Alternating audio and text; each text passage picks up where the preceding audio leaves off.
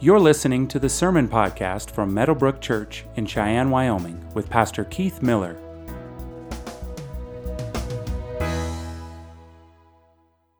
So, if everybody could stand with me as we uh, honor God's uh, word.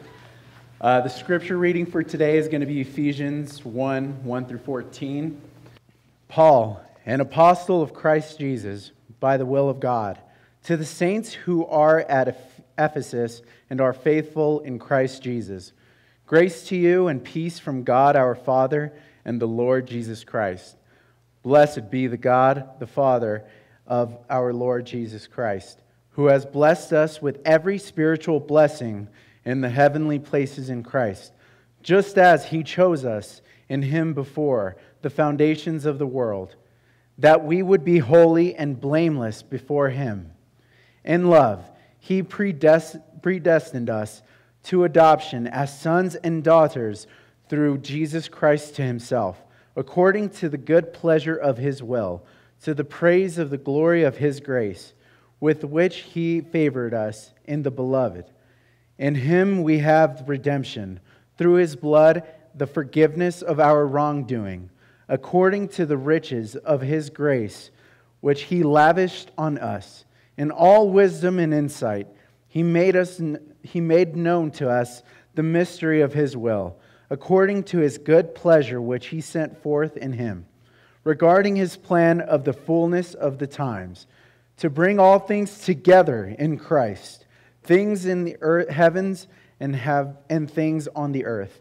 In him we also have obtained an inheritance, having been predestined according to the purpose of him who works all things in accordance with the plan of his will, to the end that we who were the first to hope in the Christ would be to the praise of his glory. In him you also, listening to the message of truth, the gospel of your salvation, having also believed, you were seated in him with the Holy Spirit of the promise, who is the first installment of our inheritance in regard to the redemption of God's own possession to the praise of his glory. You may be seated. Let's pray. God, I thank you so much. I thank you so much for what you're going to do in and through our time together. God, I thank you for what you're going to do today. I thank you for how you are going to use the authority of your word to change us, me included. God, I ask that you will, will do the thing that only you are capable of doing. And that is that you will change lives, that you will encourage hearts, that you will grant liberty to those who feel like they're in bondage. That if there's anyone in this room who does not yet know you because they do not yet know your Son. God, that you will give that person ears to hear, that you would give that person a heart that would receive the truth of your word. God, that you will grant repentance, that you will, that you will grant life. God, I ask that you would, on behalf of my brothers and sisters in this room and my friends in this room and those watching the live stream, that you will do what you are only able to do, like what you alone are able to do, and that is change us and mold us and, and help us see your glory and your splendor and who you are in a way that not only leaves us undone, but changes us forever. And it's in Jesus' name we pray. Amen. What I'm going to do today is uh, really all I want to do today is I, I just want you to see, if you're a Christian, I just want you to see who you are in Christ. We're going to dive deep into uh, these 14 verses in the next the, the following three weeks. It will, I'll save time for that. Um, I'm not going to say anything that's going to be really controversial or, uh, or anything that should, should bother you. Uh, I just want you to see, just from face value, what, what is being said in these first 14 verses. My encouragement to you is if you have a digital device, uh, and that's how you access your Bible. Go to Ephesians chapter 1 right now. If you, if you have a physical Bible, then turn open to Ephesians chapter 1 right now. If you don't have a Bible and you don't have a digital device, there are Bibles you know, underneath the seat in front of you. Um, and uh, just grab one of those. Uh, it, that way you can access you know, Ephesians chapter 1. There are things in there are truths in these 14 verses I want you to see. And I don't want you just to take my words for, the, for, uh, for, for whatever. I want you to see them for yourself. I want you to see them for yourself. And, and so as you're turning to Ephesians chapter 1, as you're looking it up in your, your, on your phone or whatever, there are apps that you can download to, to, to uh, read the Bible. I'm reading from the New American Standard uh, 2020 edition. It doesn't matter what version of the Bible you have. Um, just turn open there. You'll, you'll see. You'll see what I'm talking about. Uh, before we even dive into this, I just want to set this up for you. I want to, I, want to, I want to set up Ephesians for you. I've been, I've been wanting to preach on this epistle since the first day I arrived as your pastor. And I, I just didn't think we were ready for it. I, I just didn't feel like the Lord was leading, uh, you know, during, during the years leading up to now. But I, I really believe that, that now is the time that God, uh, that, that, we're, that we're ready for this. We're ready for Ephesians. We're ready for, as a church family, to jump into Ephesians. I said the previous weeks, I said, you know, if, uh, if you want to understand what it means to be a Christian, you need to understand what it means to be the, the church. If you want to understand what it means to be a, the church, you need to understand what it means to be a Christian. Ephesians answers both, both of those questions for us. And, uh, and so I just want to set it up for you. I, I don't know how much you know about Ephesus, but Ephesus was a, was a messed up city, it was a scary place. You had one of the seven wonders of the world, the Temple of Artemis, also known as the Temple of Diana. Here's a picture of it. Uh, it's not what it looks like today. but uh, you can see the remnants of it. It was, um, it was the place where Diana or Artemis was worshipped. And it, in the earliest forms of, of uh, Artemis, the worship of Artemis, uh, there was human sacrifices that were made. Uh, how many of you, you know, are DC fans? Okay, Wonder Woman, right? So there's the connection. Um, so just in case you're wondering, it's not a good connection, but for those of you who like superheroes, there you go. You're welcome. All right, so, so the temple of Artemis or the temple of Diana was, was, was significant. I mean, it was, it was the center of, of much of what happened in Ephesus. There were about 127 giant pillars that were believed to have been given as gifts by 127 different kings. Uh, it housed many priests and priestesses uh, who operated under a castrated male who functioned as the high priest. The male priests were charged, uh, were in charge of offering the sacrifices to, Diana. Uh, the female priests or priestesses were unmarried women given the sole responsibility to be channels of worship to Diana through, I think most of the kids are out of here, through sexual intercourse. It was a dark place. And this is where the church was planted. Uh, there were shops set up to, to where their, their you know, shop owners, their income was dependent upon the temple of Diana. It is said that uh, when, when people would come to the temple to worship, which involved being with the temple priestess or priest, they would be filled with the spirits to see, as we get through Ephesians, you're going to hear some overtones here. They would be filled with the spirits. what kind of spirits? Demonic. Demonic spirits.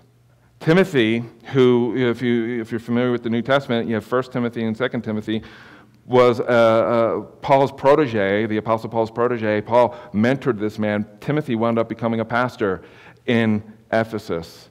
Timothy died as a pastor in Ephesus, a violent death by a mob that was angry with him for protesting against the parade that they would have uh, from the Temple of Diana.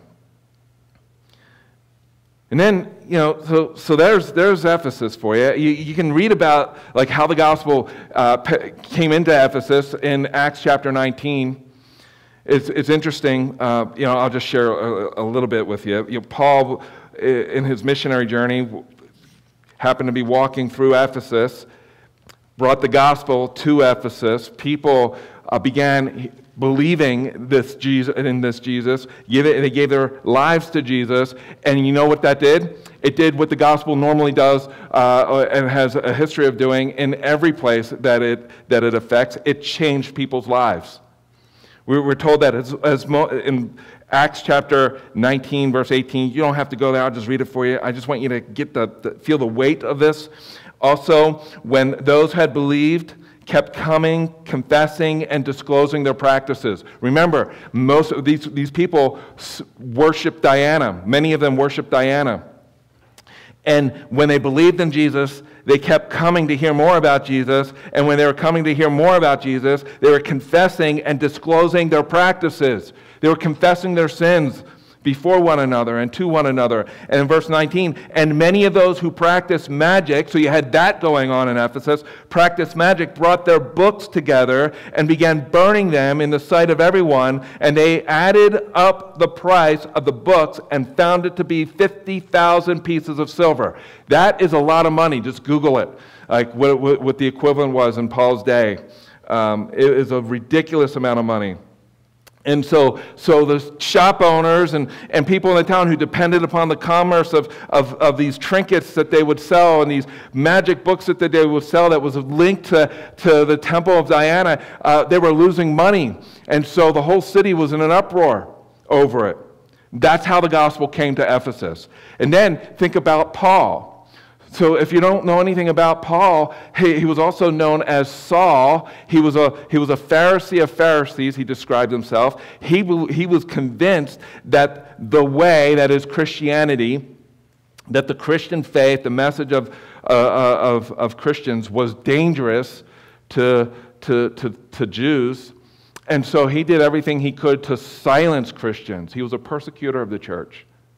You can read about uh, one such individual by the name of Stephen who was just sold out for Jesus. He was a deacon in, in the church. He was set apart to, to, to help people, but he, he was so passionate for Jesus and, and he shared the gospel and, and just wouldn't shut up. And people got angry with him. And, and so these Jewish leaders drug him outside the city and they were going to inflict capital punishment on him, death by stoning. We're not talking about little pebbles, we're talking about big rocks. Literally, Stephen's brains were, were bashed to the ground. They, before they did that, though, they laid their jackets or their cloaks before a guy by the name of Saul, who gave approval. He watched Stephen get his head beaten with rocks, and he gave approval. Stephen said, Father, forgive them. They don't know what they're doing, before he died.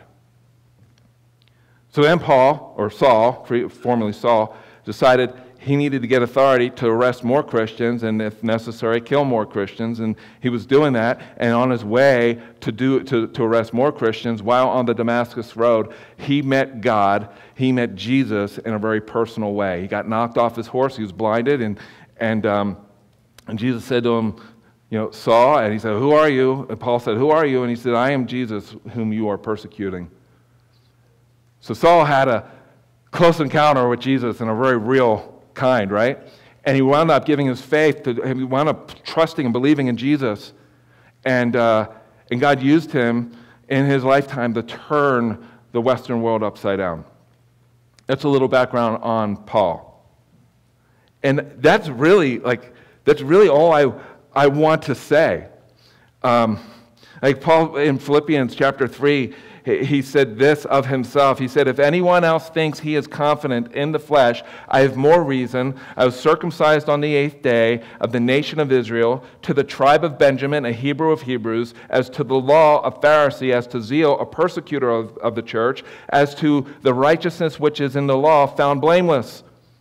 And then I met Jesus. That's what he says in Philippians chapter 3. I met Jesus. And all of those pursuits, I had my, the equivalent of a PhD in Jewish uh, antiquities and studies and, and the law, and all of that is, is dung, literally dung, manure, compared to knowing Jesus Christ.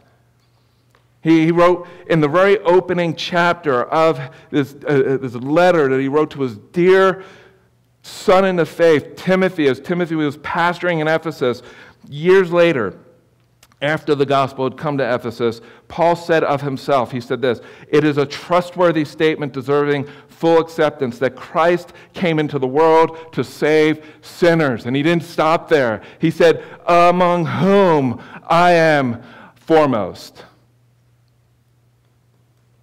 And so, that's the backdrop for Ephesians. Now, what, is this, what do these 14 verses say to you and say to me? I read a book by Fred Sanders, The Deep Things of God, and he commented, there was a whole chapter that, uh, on these 14 verses. And he commented, he said about the gospel, he said, the gospel, the gospel so outstrips our created measurements that it, can, that it can be measured only against something as immense as God Himself. And he continues There is one place in Scripture where this sheer greatness of the gospel is most profusely described, the blessing with which Paul opens the epistle to the Ephesians. This, these 14 verses are one complete sentence. Paul's making a point here. And I just want to highlight every point that he lists here, like 12 of them. Don't worry, I'm keeping to my New Year's resolution. We're, it's not going to be a two hour sermon. Um, it was never a two, year, a two hour sermon. But anyway, and I just want you to see this. This is why I want you to have your Bibles open. And I'm just going to list them. I'm going to share them. I'll, I'll, I'll, and then we'll, we'll dive deeper next week into, into verses 3 through 6. And then the week after that, verses 7 through uh, 12. And then the week after that, verses 13 through 14. And uh, just to, to plumb the depths of this because it's so rich. And I want you to see everything here. But, but I, just, I, want you to see, I just want to skim the surface. And I want you to see this. What does it mean to be a Christian? Paul answers that for us in these first 14 verses. Look at verse 1. Paul, an apostle of Christ Jesus, by the will of God. I was a persecutor of the church, and God's will found me. That's, that's, that's what he's saying here. Like now that you know the backdrop behind Paul's life and what was going on in Ephesus before the gospel came to Ephesus, Paul says from the very beginning, I was saved by the will of God. If you're a Christian, you are saved by the will of God.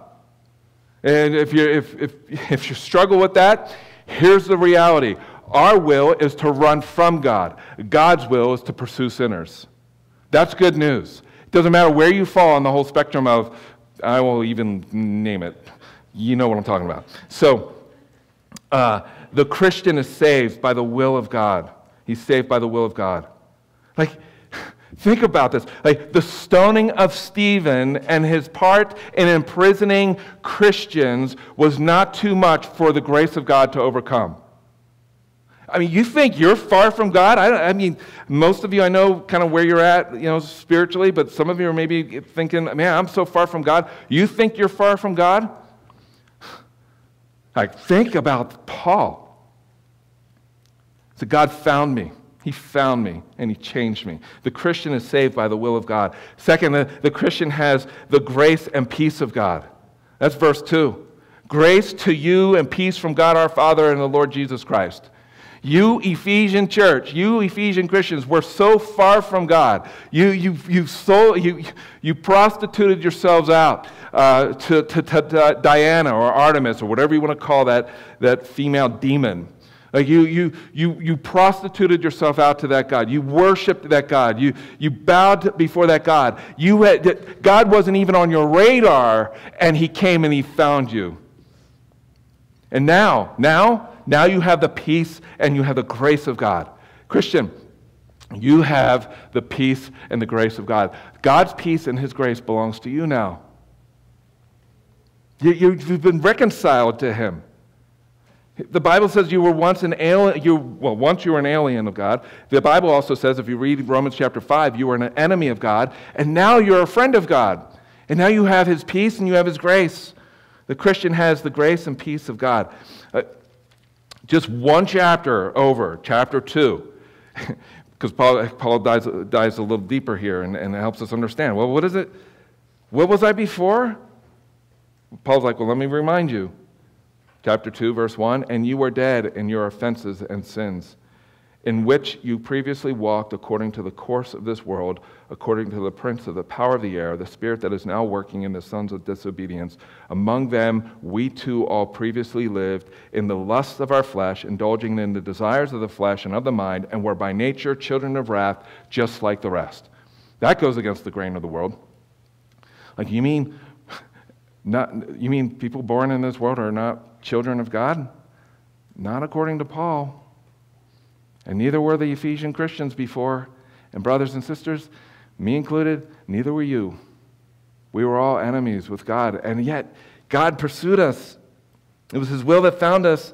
Now we have His grace and we have His peace. But that's not the only thing. the Christian has the blessing of God. That's verse 3. Blessed be the God and Father of our Lord Jesus Christ, who has blessed us. Well, how have you blessed us, God? with every spiritual blessing in the heavenly places in Christ. I'm going to talk about that next week. I mean, this is just, this is rich.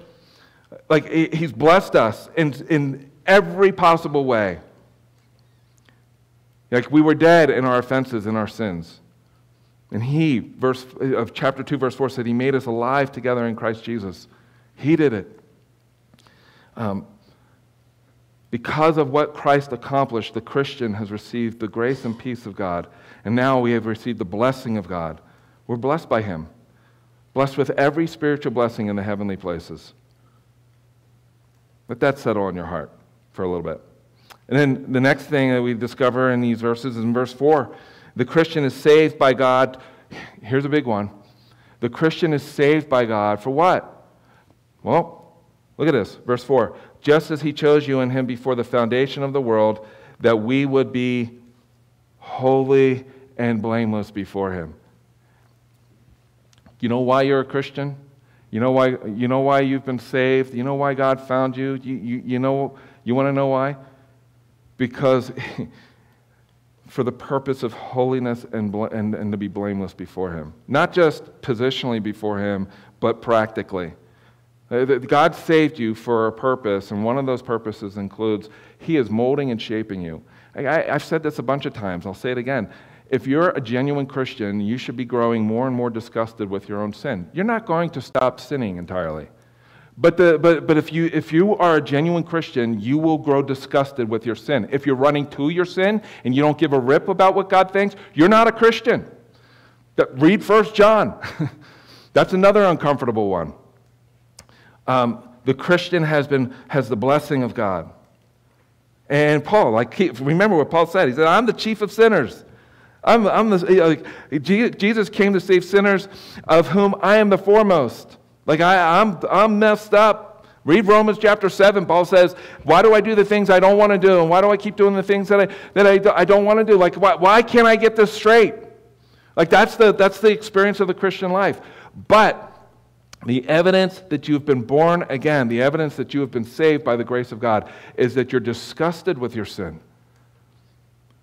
Anybody frustrated with their own sin? I am.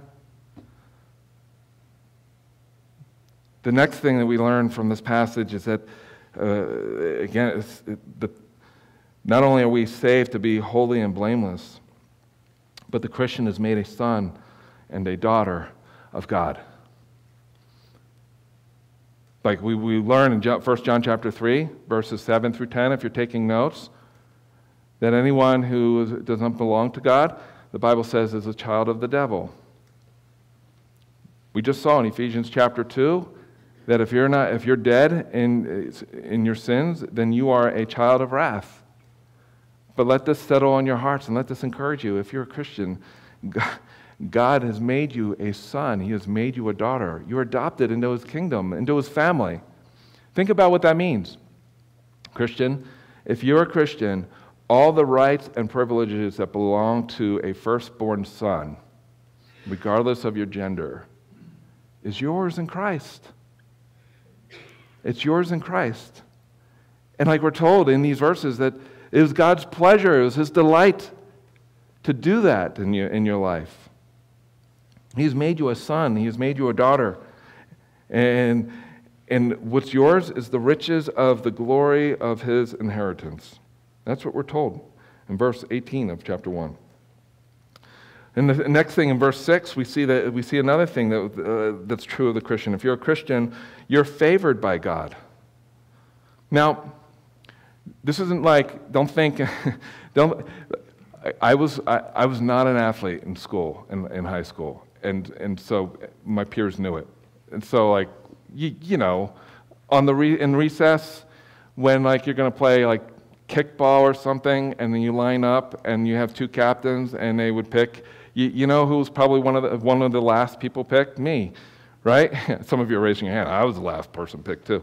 Well, that's not, what go, that's not what's going on here. God doesn't looking, God's not looking at your life. He wasn't looking at your life and saying, wow, I need that person on my team. Like, I, I need Keith Miller on my team. Or he wasn't looking at Ryan and saying, I need Ryan on my team. Or I need this person on my team. Or that has nothing to do with it. He just said, I, I'm going to redeem that person. That person is a mess. That person is like their sin is ugly. Uh, they are so far from me. I'm going to find that person and I'm going to I'm going to redeem that person through my son. That's what I'm going to do. I mean, that's that's the first, the 14 verses here in Ephesians. The Christian is favored by God. Like that's good news. Uh, the there's a version of the Bible called the Net Bible and it's, it's known for being a little more on the literal side. But the way that it's uh, you know, worded, if we can go to that slide, I think, oh, I don't have it. Um, just trust me. uh, literally, to the praise of the glory of his grace that he has freely bestowed on us in his dearly loved Son. You know, why, verse 6. So, yo, why did he do it? Why did he, why did he do this thing in my life? Why, why does he favor me? Why? Like, to the praise of the glory of his grace that he has freely bestowed on us in his dearly loved Son. That's why. Another way to say it is because. It's a shorter version of that verse. Why? Why did he do it? Because. That's why. And, and come in the, the weeks to follow, and we're going to dive deep into this and, and unpack this. But just know this now that you, Christian, you are favored by God. I, it doesn't matter what people have said to you, what people think about you, what the world thinks about you, what your boss thinks about you, what your past has been uh, or, or is. You are favored. If you're a Christian, if you placed your faith and trust in Jesus Christ, you are favored by God. And what matters is what He thinks. And what He thinks is when He looks at you, He says, That's my son, that's my daughter. I treasure that, that child of mine and all the rights and privileges that belong to my son and my daughter is, is that person's now. They're mine. The, third, the next thing in verse 7 that we discover is the Christian is forgiven by God. I love the line. Ryan shared, he said, Hey, what do you think about this? I, I, found this in the deep recesses of, a, of an Episcopalian hymnal. And uh, I said, I love it. This is, this is really good. But think about those, word, those lines, those words that we sang.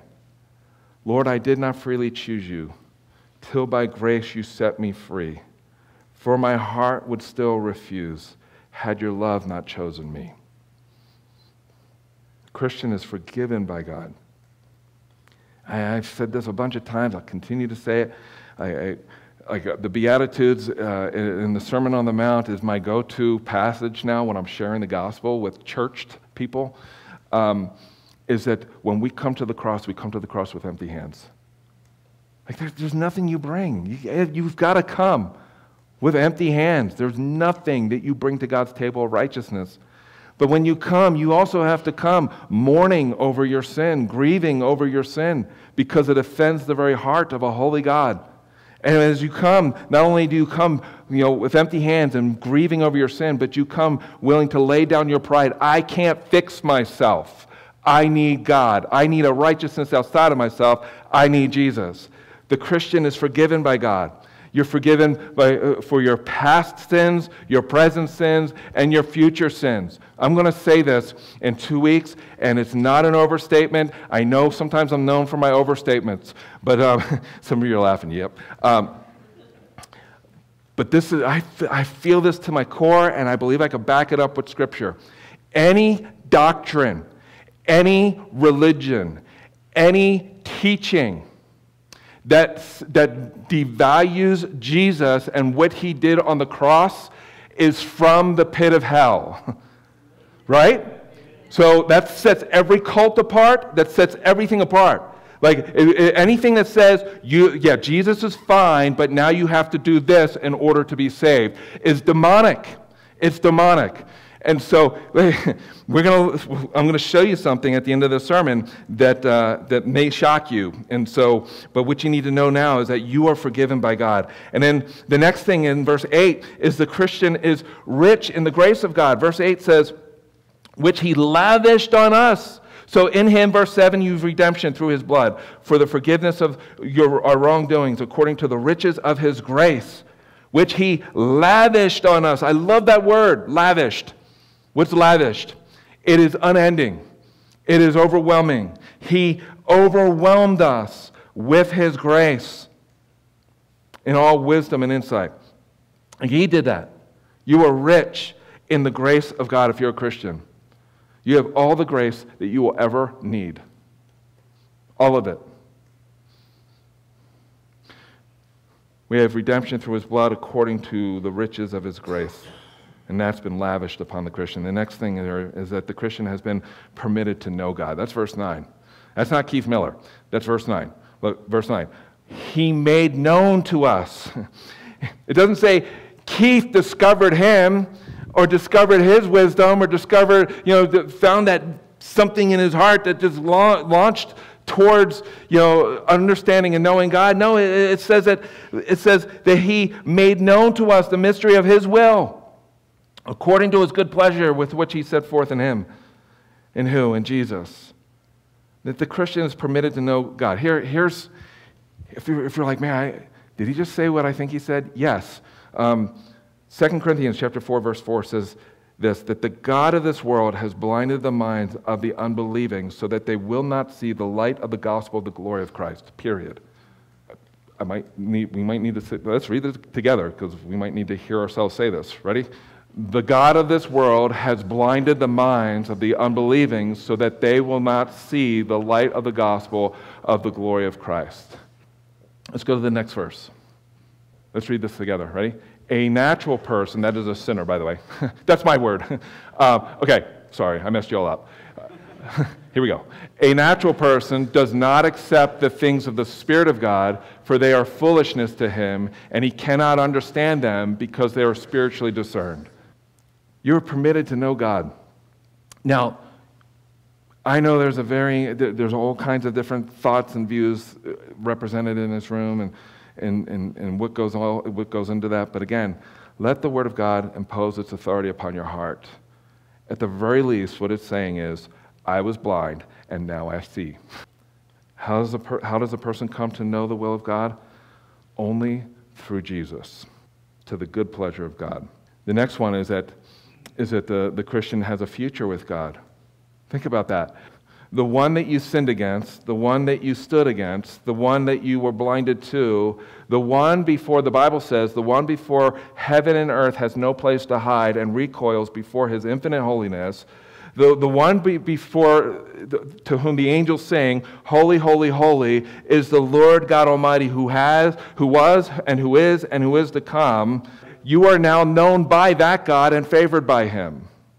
Isn't that awesome? Like, think about that. See, here's the thing we need to understand, if you're a Christian, you need to understand who you are in Christ. Like, some of you are just stuck because you, you don't really know who you are in Jesus. Like, you're, you're, you're stuck in shame and, and, uh, and, and paralyzed by grief over, over your past sins and you need to hear who you are in Christ. Like, this is who you are in Christ. So if, it's, if you're stuck in sin, repent of it and move forward. You, are, you have a future with the God of all creation. I, like Jesus even said that in, G, in John chapter 10, Jesus said, My sheep listen to my voice, and I know them, and they, and they follow me, and I give them eternal life, and they will never perish, and no one will snatch them. Listen, no one will snatch them out of whose hand? Out of, yeah, Nobody will snatch them out of my hand. And then my Father, who has given them to me, is greater than all, and no one is able to what? Snatch them out of the Father's hand. You are secure as a Christian. Like you are you you have a future with God, and this is the next point. You are you, you have security. The Christian has the security of God. Like, I give them eternal life, Jesus said, and they will never perish.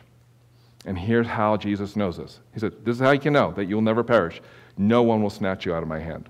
Oh, in case you're wondering, um, and my Father, who has given you to me, he said, Nobody, he's greater than everything. Like, nobody will snatch him out of my Father's hand.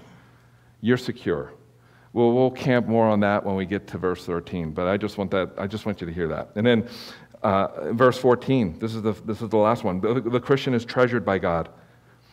Look at verse 14. It says, Who is a first installment of our inheritance in regard to the redemption of God's own possession, to the praise of his glory. Uh, there are specific words that are used here in verse 14. Uh, so, verse 13, in him, uh, you also, after listening to the message of truth, that's the gospel of your salvation, having also believed, you were sealed in him with the Holy Spirit of promise. Verse 14, who is a first installment of our inheritance meaning the Holy Spirit that every Christian in this room, if you're a Christian, you receive the Holy Spirit. The Holy Spirit is God's deposit upon you that you belong to Him. And nobody can break that seal except for God and only God alone. Um, so you are sealed.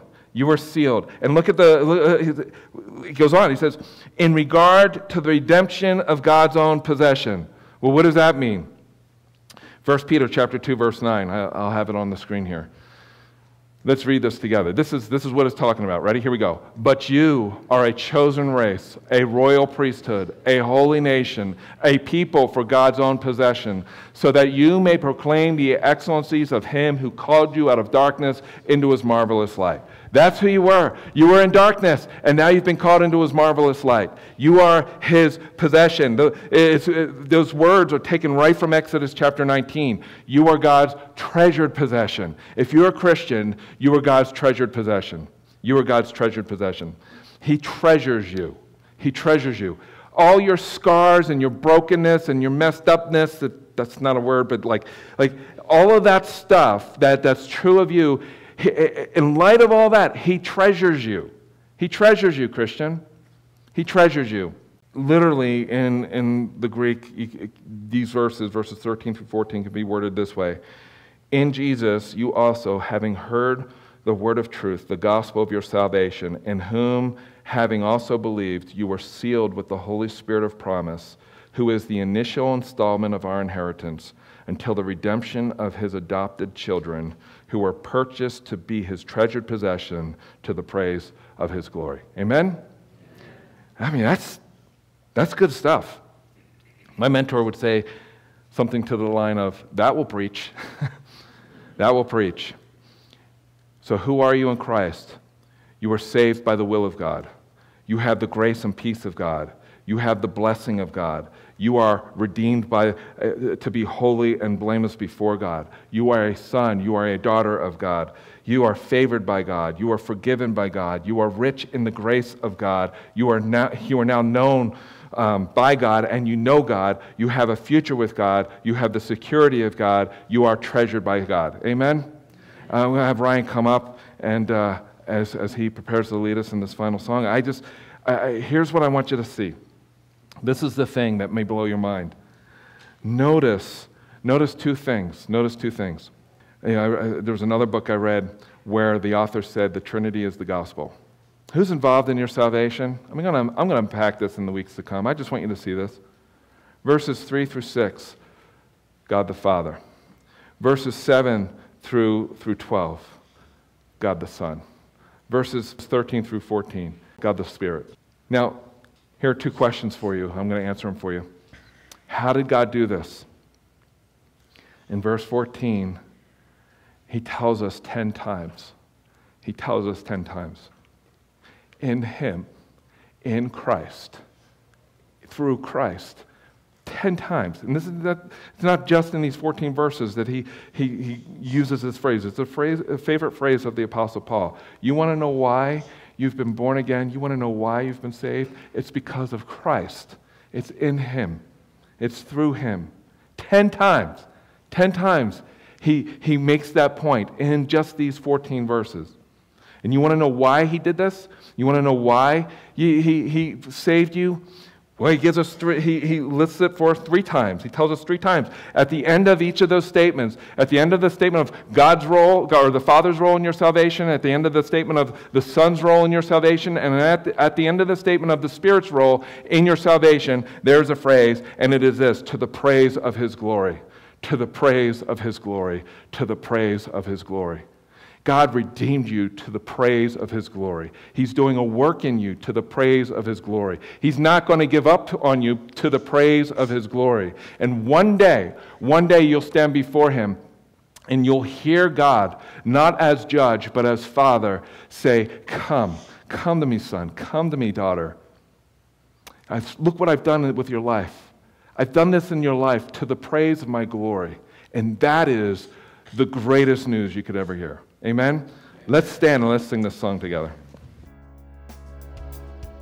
Thank you for listening to the Meadowbrook Church podcast. For more information about our church, visit meadowbrook.org.